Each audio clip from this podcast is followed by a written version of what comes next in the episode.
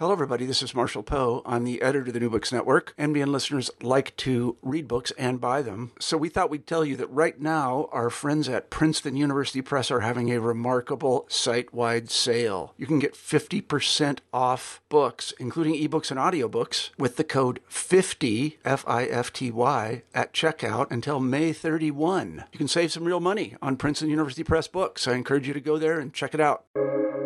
Welcome to the New Books Network. Welcome to the New Books Network. I'm Laura Stark from Vanderbilt University. This interview was a collaborative effort among myself and 40 undergraduates in the Vanderbilt course American Medicine and the World. For ideas and sample assignments on building the New Books Network into pedagogical practice, please send me an email. I'm talking today with Nancy Campbell about the important new book OD, Naloxone and the Politics of Overdose, out in 2020 from MIT Press. Campbell is chair of Department in Science and Technology Studies at Rensselaer Polytechnic Institute, author of four previous books and numerous articles, and maker of many creative projects on technoscience, STS theory, and social justice. I suspect you'll appreciate this book if you're also a fan of Steven Epstein's Impure Science on relations between HIV AIDS activists, needle exchange networks, and federal scientists. Michelle Murphy's Seizing the Means of Reproduction on Embodied Evidence. Angela Garcia's pastoral clinic on the agency of landscape and place in addiction, Aimi Hamraie's building access on the politics of expertise, and Joanna Radin's Life on Ice, exploring technoscience promises to manage time, its pause, and even its reversal. I hope you enjoyed the interview. Professor Nancy Campbell, thank you so much for joining us and listeners of the New Books Network for our interview today to give a, a, bit of a context for listeners, this is a collaborative interview between me, um, Laura Stark at Vanderbilt University, and 40 undergraduate students in a course called American Medicine in the World. So we are collaboratively um, doing an interview with, with you, Nancy, um, and it's a delight to have you here. You are the chair of the Department of Science and Technology Studies at the Rensselaer uh, Polytechnic Institute, and also the author of the new book, OD Naloxone and the Politics of Overdose from MIT Press. So, to give a bit more context, the book itself is about overdose and um, particularly focusing on um, the opioid drugs. Probably the best known among those um, four folks is heroin, and the most common uh, form of administration is intravenous administration. And people might be familiar um, uh, from things like the death of the actor Philip Seymour Hoffman, or closer to my own generation, the death of Kurt Cobain. Um, but one of the things that you point out um, um, repeatedly in the book that's really useful in different historical moments is how um, this this thing that bedevils the expert and policy communities, but is of course common knowledge for activist and user user led um, activist communities, which is the practice that's called stacking or polydrug overdose, which is that there's no easy, clear causal connection between overdose. And it's also highly um, environmentally, contextually specific as well, which is really interesting. Um, so the book brings together questions of politics of evidence and expertise about activism and social movements and how they interact with expert communities. One of the things we really admired was that you don't have a really homogenous sense of activist or expert communities, that they're not caricatures, but you see activists and experts sometimes um, playing a role in each of these different um, positions and movements, which is, is really useful. And I think um, uh, uh, generous, really generous in a good way. Um, and one of the key terms, phrases that comes up throughout the books is thinking of naloxone, which can counteract overdose, as a technology of solidarity. So, the other big context with that in mind is that we're speaking on the first day of December in 2020, going into um, the first winter of the COVID 19 pandemic, in which we have no treatment um, or prevention in the form of a vaccine currently at any, at any large scale. And many of the themes we found helped um, clarify and understand the COVID pandemic while looking at the opioid epidemic in this way. Um, so things like stigma surrounding people's social practices, whether it's drug use or social contact or wearing a mask. Um, things like harm reduction strategies, whether it's good just to have people make things um, as you as you write, echoing um, a California-based activist movement, any positive change, or whether things like in the COVID pandemic, uh, lockdown is is what we should be going for, and how there are different patchy ways of responding to um, public health crises and potential death, and that how it's tremendously racially unequal. One of the other big themes um, and connections between uh, reading this book about um, overdose and and the opioid epidemic in some ways, um, and the COVID nineteen pandemic is around policing. And so we wanted to start off by asking you to um, open up for us how the different earlier antidotes to overdose were used in the early 20th century, not to prevent deaths, but actually to police drug use. Can you talk about policing and overdose? Yeah, so overdose, um, and, and I think you are thinking about technologies of suspicion, as I called them. I, have been very interested in technologies of suspicion. You might know these as drug tests with your hair or with uh, your saliva or sweat. Um, and so I had written somewhat about technologies of suspicion long before I conceived of this book.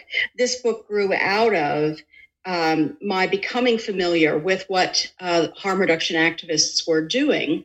And so I suppose it's not surprising that I tell a, a narrative arc that moves from when nalorphine, the first narcotic antagonist, was used as a technology of suspicion to uh, this movement in the mid to late 1990s and early 2000s to use naloxone um, uh, in many ways the second or the next uh, narcotic antagonist to come down the pike as a technology of solidarity.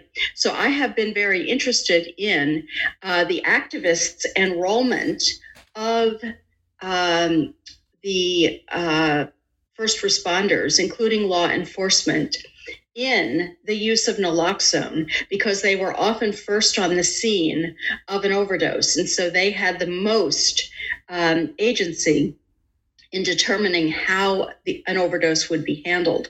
And the uh, activists often had to really get over their own uh, distance from and resistance to the police to the sheriff's department. My own sheriff's department here in Rensselaer County started carrying naloxone in 2012, and they were one of the first uh, sheriff's departments in the entire country to carry naloxone, and that was because there was a series of overdose deaths in a high school, a rural high school, about, I would say, maybe 10 miles from where I live in Troy, New York.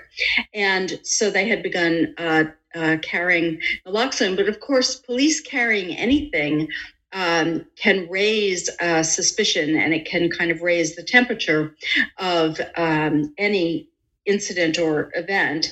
Uh, and so it was. It's been very interesting to me to see how uh, people have to kind of make their do their own little journey, um, moving from technologies of suspicion to technologies of solidarity, um, in order to understand what's happening with with naloxone today. Now, today in my own county, you can get curbside delivery. So back to what uh, Professor Stark was saying earlier about um, the way in which the pandemic, I, I kind of think of it like the caduceus, right? The uh, pandemic and the overdose um, uh, epidemic kind of wind around each other like those two reptiles in the caduceus. Um, and in my own county, uh, overdose deaths in 2020 still outstrip COVID 19 deaths in 2020. And so there is a way in which a lot of the harm reduction tactics that I write about in OD are not well suited to a situation like the pandemic. So the technologies of solidarity, in a lot of ways, um, don't suit the condition of social isolation that we all find ourselves in today. And what's always interesting to me about harm reduction is that typically uh, people come up with other ways of doing things. They're pretty resourceful and they figure out how to get uh, curbside delivery of naloxone and they figure out how you can do that without um, uh, you know coming into contact with other people. And so i think that in some ways the movement can do that but in other ways there's a kind of material stop to that which is that you really although there are some people who say you can use naloxone on yourself you really aren't in a frame of mind typically to self administer naloxone. And so if you truly are alone, um, it is the harm reduction tenet. The first tenet really is never use alone.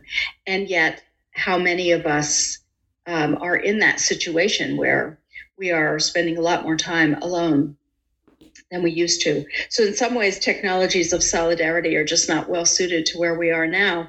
And so, uh, we will have to uh, think of other ways to respond uh, to the twinned uh, kind of nature of the epidemics.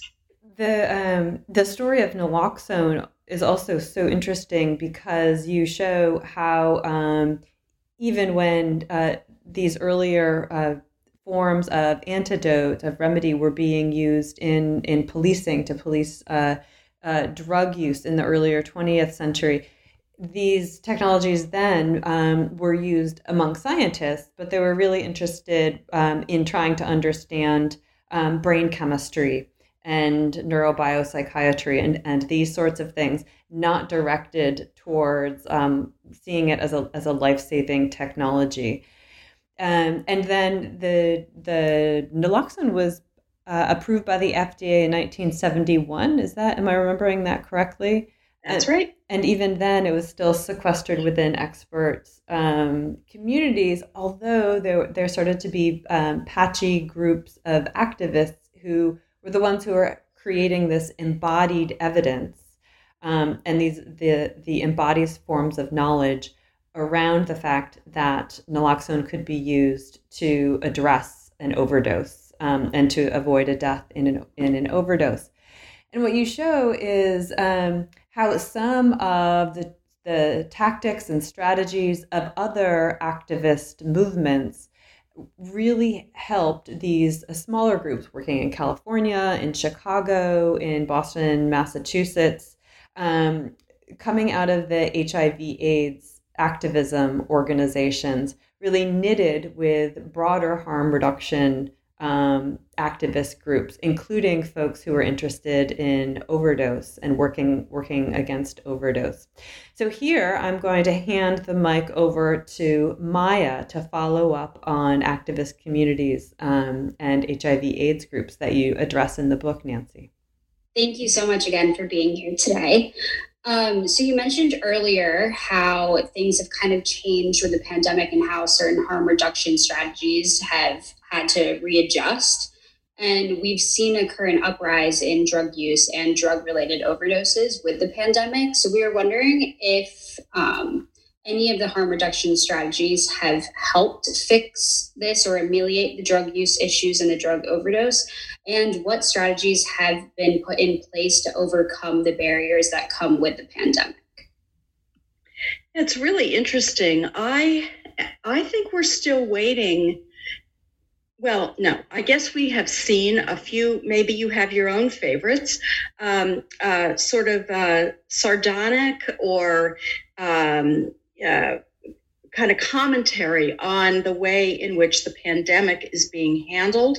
Uh, one of the things that the HIV AIDS movement did particularly well, I think, was it tapped into a, a vein of, um, of humor, of uh, you might call it gallows humor. You might find it but it was irreverent and it was often really in your face.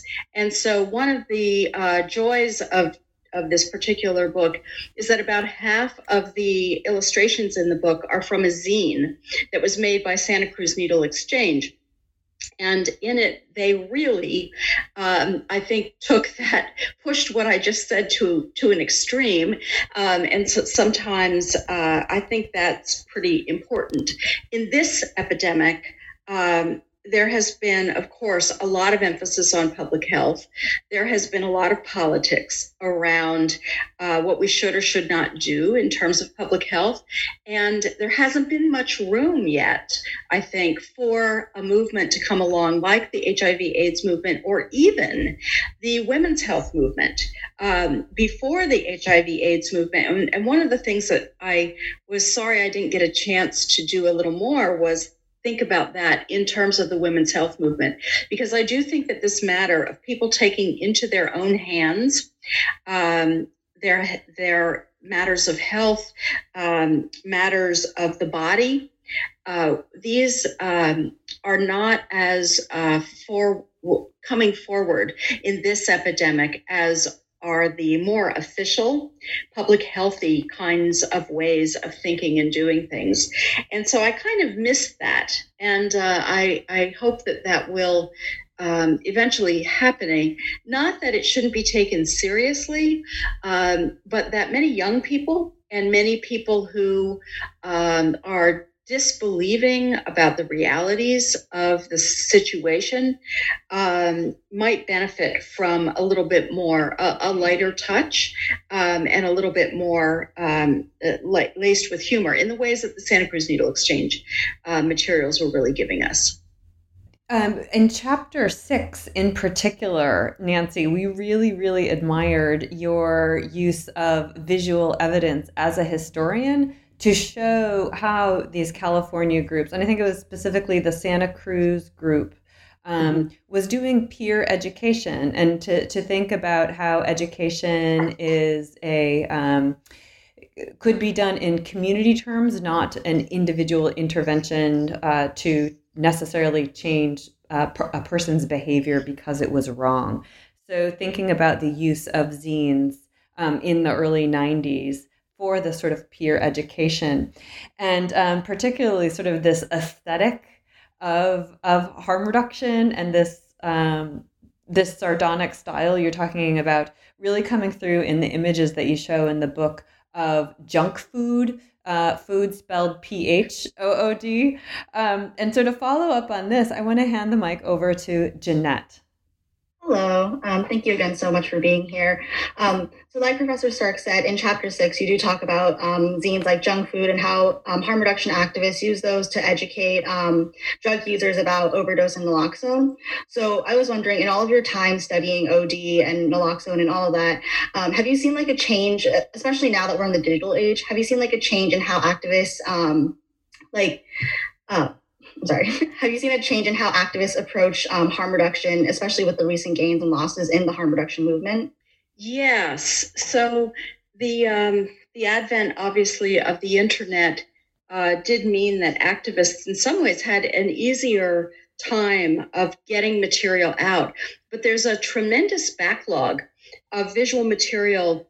Um, I um, on Instagram and I subscribe to Ward 5B, which is a channel um, that centers uh, very early kind of stone from Stonewall forward, um, gay, lesbian, uh, bi, trans liberation type um, graphics. And um, some of that is uh, part of the HIV AIDS movement story, but some of that is um, much more uh, it's much beyond uh, the sort of public health story. So what i was really interested in was the way in which these activists in san francisco in san in santa cruz in chicago the chicago recovery alliance did a lot of this. They had to invent their own protocols and overdose prevention education really did come out straight out of this harm reduction movement. They were trying to figure out how to keep each other safe and how to intervene if one of them did get into um, an overdose situation. And so it was really an interesting interaction also with scientists and researchers who were ethnographers or doing um, what I would call shoe leather ethnography. Uh, they were really working directly with uh, the people that they were. Um, that, that they were uh, who were their informants, I suppose.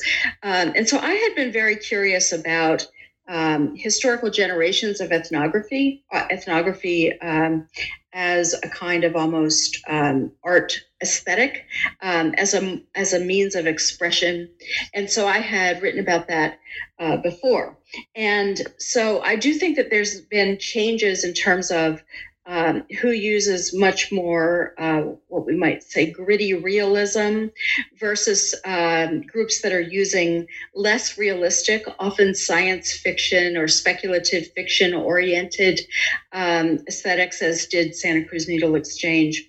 And uh, the Harm Reduction Coalition uh, and, and these are international now and national organizations that um, have created whole new um, uh, kind of genres uh, like harm reduction photography.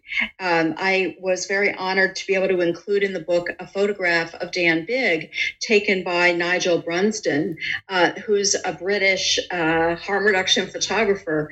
And uh, he does such a variety of work that uh, it, it has his uh, signature, really, but it's very different kind kinds of work. So yeah, I've been privileged, I would say, honored to watch the movement change. The movement has gone, is very sophisticated in certain ways around uh, political framing and around how uh, harm is represented and constructed.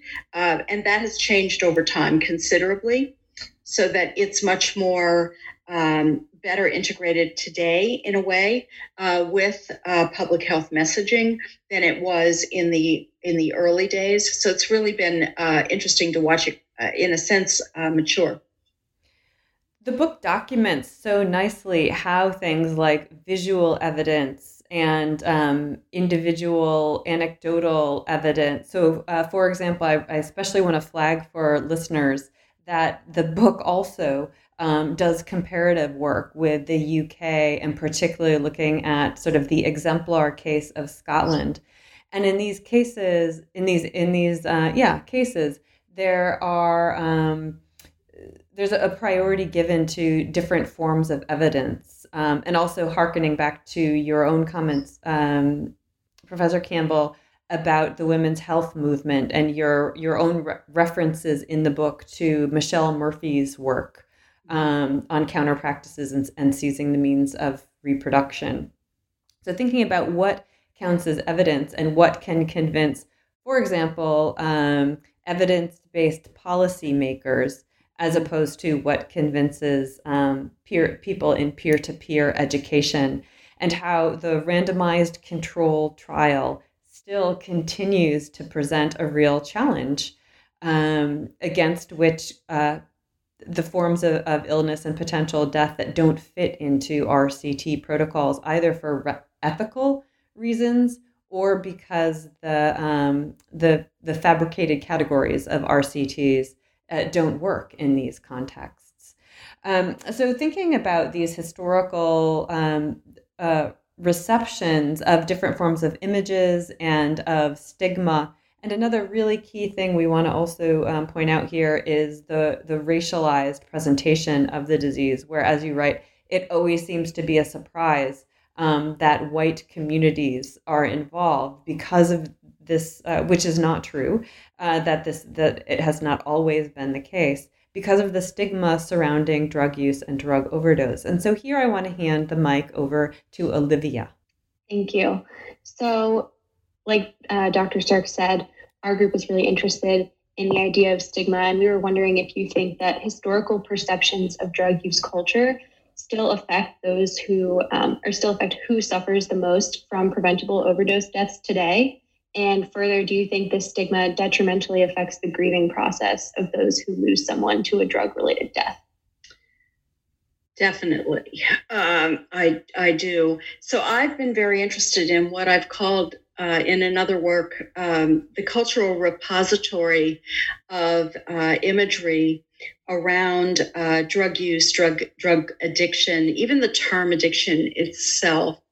Um, which uh, continues. Uh, uh, one of my books was about the way in which doctors and researchers, clinicians who worked with uh, people who use drugs tried as early as the 1920s to destigmatize uh, opioid use and particularly to disconnect uh, drugs and crime from one another uh, so that uh, drug addicts were not seen solely as criminals, but also as patients.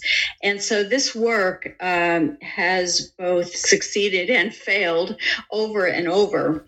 Um, we have tried uh, to really engage the problem of stigma, which is suspected to and really has been shown to increase. Um, uh, shame and other parts of the cycle that keep people locked into um, behaviors that are clearly very bad for them and their relationships. And so to um, so i think stigma is a very big part of the picture and i think that it's very interesting that we know that and yet we somehow keep reproducing it. That's how i started thinking about michelle murphy's work on um, uh, reproduction.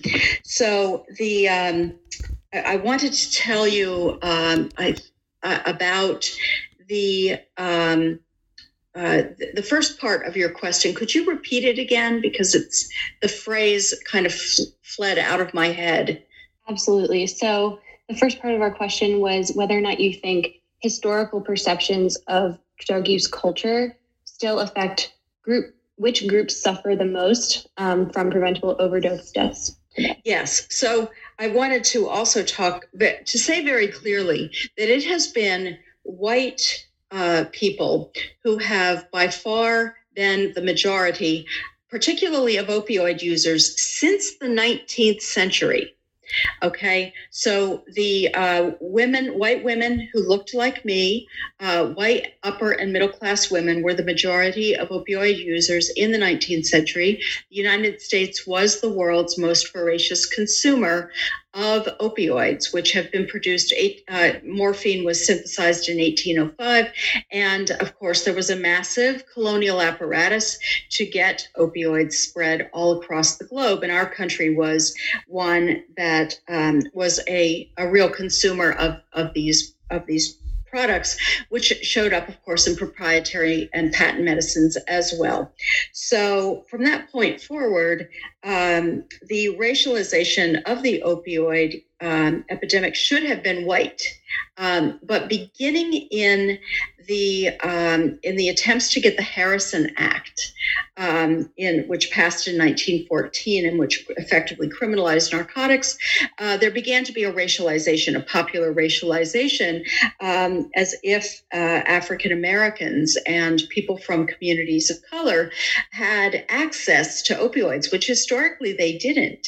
Um, and in fact, um, needles and syringes were not really available um, until after World War II. So, right after World War II, there's an intense racialization of um, heroin in particular, but opioids uh, generally.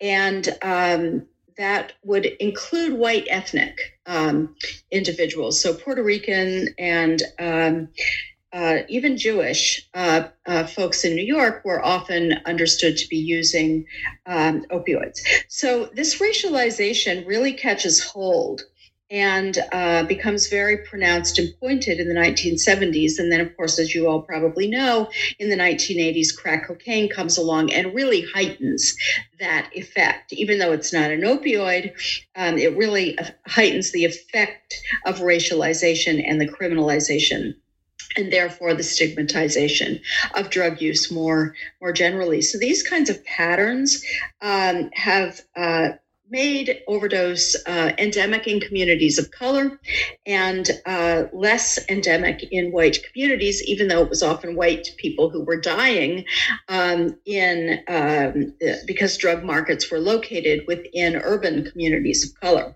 So what we are seeing today is very different um, in that uh, the the um, effect on small cities, on cities that um, are are more white than not uh, in the Midwest, et cetera, right, suddenly have access to opioids and to needles and syringes that they did not have before. And so those kinds of population shifts have been, they were very hard to trace in this book um, because, uh, because of the stigma surrounding um, opioid overdose. Um, many times opioid overdose wasn't mentioned on death certificates and uh, cities did not keep track of it. Uh, you've probably all run into the situation where people are said to quote die in their sleep.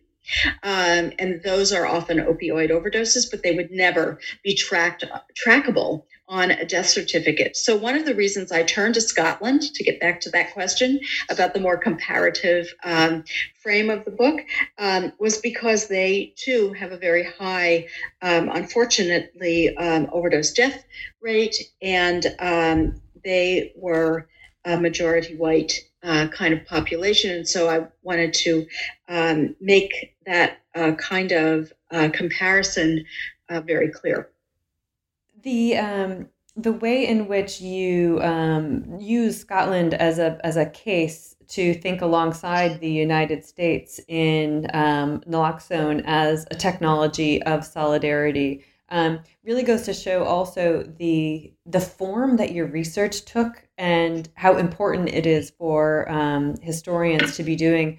The, the sorts of research that is uh, in addition to institution institutional research, um, and in addition to work that assumes that um, the cause of social justice is something to aspire towards in the future, which it is, and yet also there are these little patches of um, of communities doing this kind of work um, in ways that um, creates traces and forms of historical evidence that fall out of the the historians' um, very uh, orthodox um, apparatus of detection as well. And you're really getting at these so nicely in the book and documenting in new ways these little patches of, of solidarity and, and how it's operating.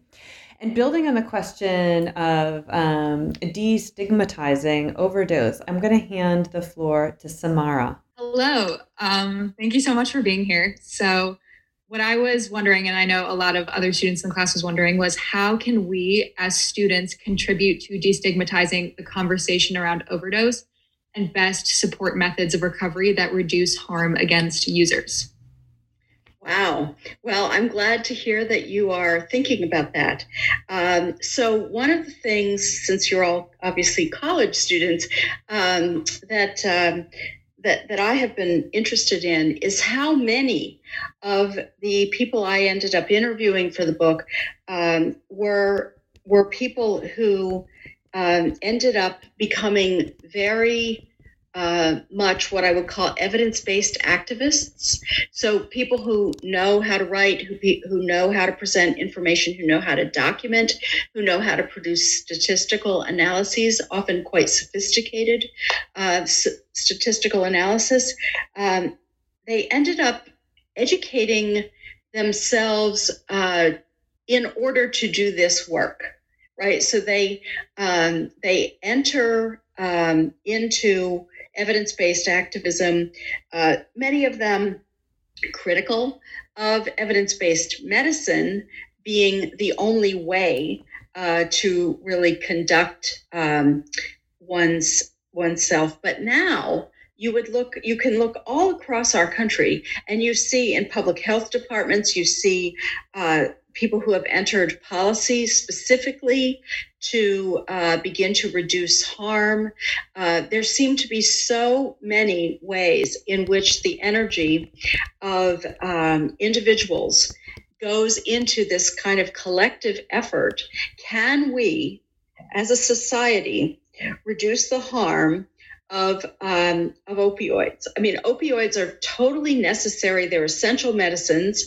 Uh, they are likely to be with us for a very long time unless we can figure out viable alternatives. And so, I would say figure out viable alternatives and figure out how to get um, messages further out to the public. In some ways, some of the most effective work that I've seen comes from people like yourselves who are basically saying we have to stop othering um, the drug user, right? These are these are people who use drugs and who have similar values and similar um, ways of life as to our own. And so, to the degree that you can humanize, make compassionate, and emphasize the human rights of people who are involved in these kinds of practices and behaviors, I think that could go a long way towards. Uh, doing the um, the other things that we clearly need to do in terms of destigmatization, um, making sure that people do know how to use naloxone and how to carry naloxone. Naloxone won't be the last I would say harm reduction product out there. Um, we need, we are all harm reductionists now in the midst of this epidemic. And so figuring out what's going to be your style of that, your brand, your practices, your ways of organizing your lives uh, in order to um, reduce harm and negative consequences.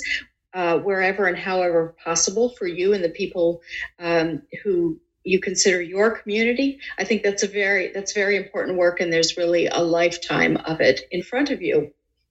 So thank you for that question. One of the uh, things that your answer also really points out nancy is something that we've talked a lot about in in this class in other contexts which is that one of the most important things that people can perhaps do to work in destigmatizing overdose and thinking about drug related lives as sort of the vocabulary um, that you give us in the book as well is just to um, to to think clearly and to help other people think clearly about why some forms of evidence are taken seriously in some contexts and some are not. And so when we hear um, hear folks or or see folks or read folks not taking seriously people's stories as a form of evidence, think about the challenges um, and the orthodoxies of um, these more statistical, um, dominant forms of evidence creation that aren't the only forms. They tend to be um, more just the expert medicalized community form. But but the you so nicely show how um, the peer communities are really collecting important forms of evidence um, that might not fit so easily, but capture this the situation much more um, much more accurately, much more aptly. Mm-hmm. And so, yes, they're also trying to figure out how to frame um, evidence and frame their claims in ways that people uh, can identify with them uh, and can hear them. Thinking about the um, the future for overdose and what this might look like. I'm um, going to have Isabella take it away. Hi. So, one way naloxone has been normalized for me personally is by having naloxone training in my high school health class. Um, and then thinking about the future of naloxone and how to achieve widespread naloxone acceptance and use. We have sort of a slew of questions around this topic um, because we know that that isn't normalized across the United States. So, what do you think about implementing naloxone training in high school? Do you think it would make a difference? Do you think it would be possible given the legislative work that must be done to amend school curriculums? And then lastly, do you think that there's a chance we will ever see naloxone knowledge and use um, become as destigmatized as teaching, for example, a CPR class in a high school? I think we might be heading towards that. Um, it, it's interesting. The, uh, I think it was Clara who said earlier, um, talked about pricing of naloxone. And the uh, one of the big problems, naloxone's an old drug, as you probably understand by now, um, the approval being almost 50 years ago at FDA, and uh, and yet the naloxone delivery devices are quite expensive, and so in order for naloxone uh, and really harm reduction, overdose prevention to become normalized in high schools is if they can afford it.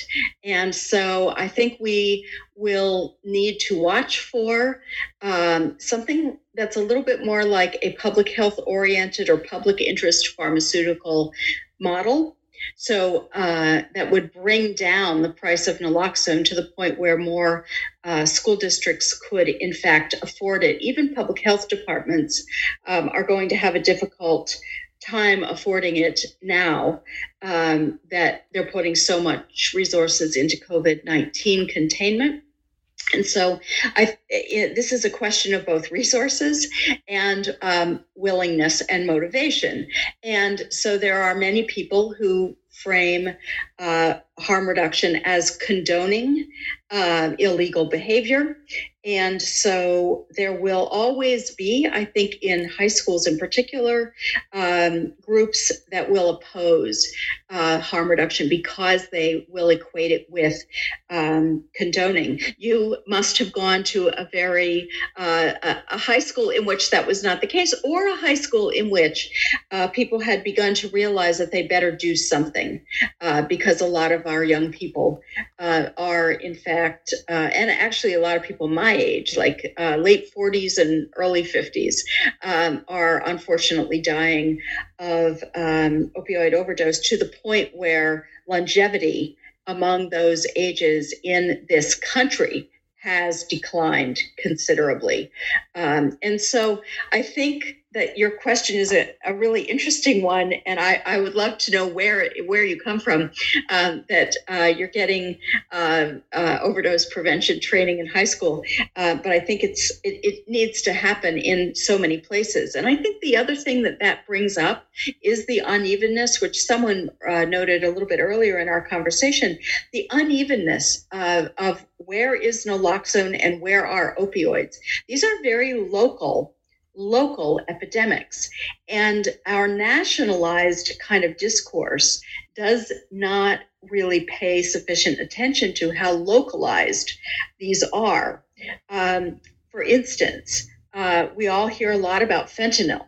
Now, there has been a fentanyl um, overdose epidemic in Estonia uh, for 20 years, and we didn't have one here until 2013 beginning in 2013, you see a huge increase in fentanyl overdose deaths. And you know what?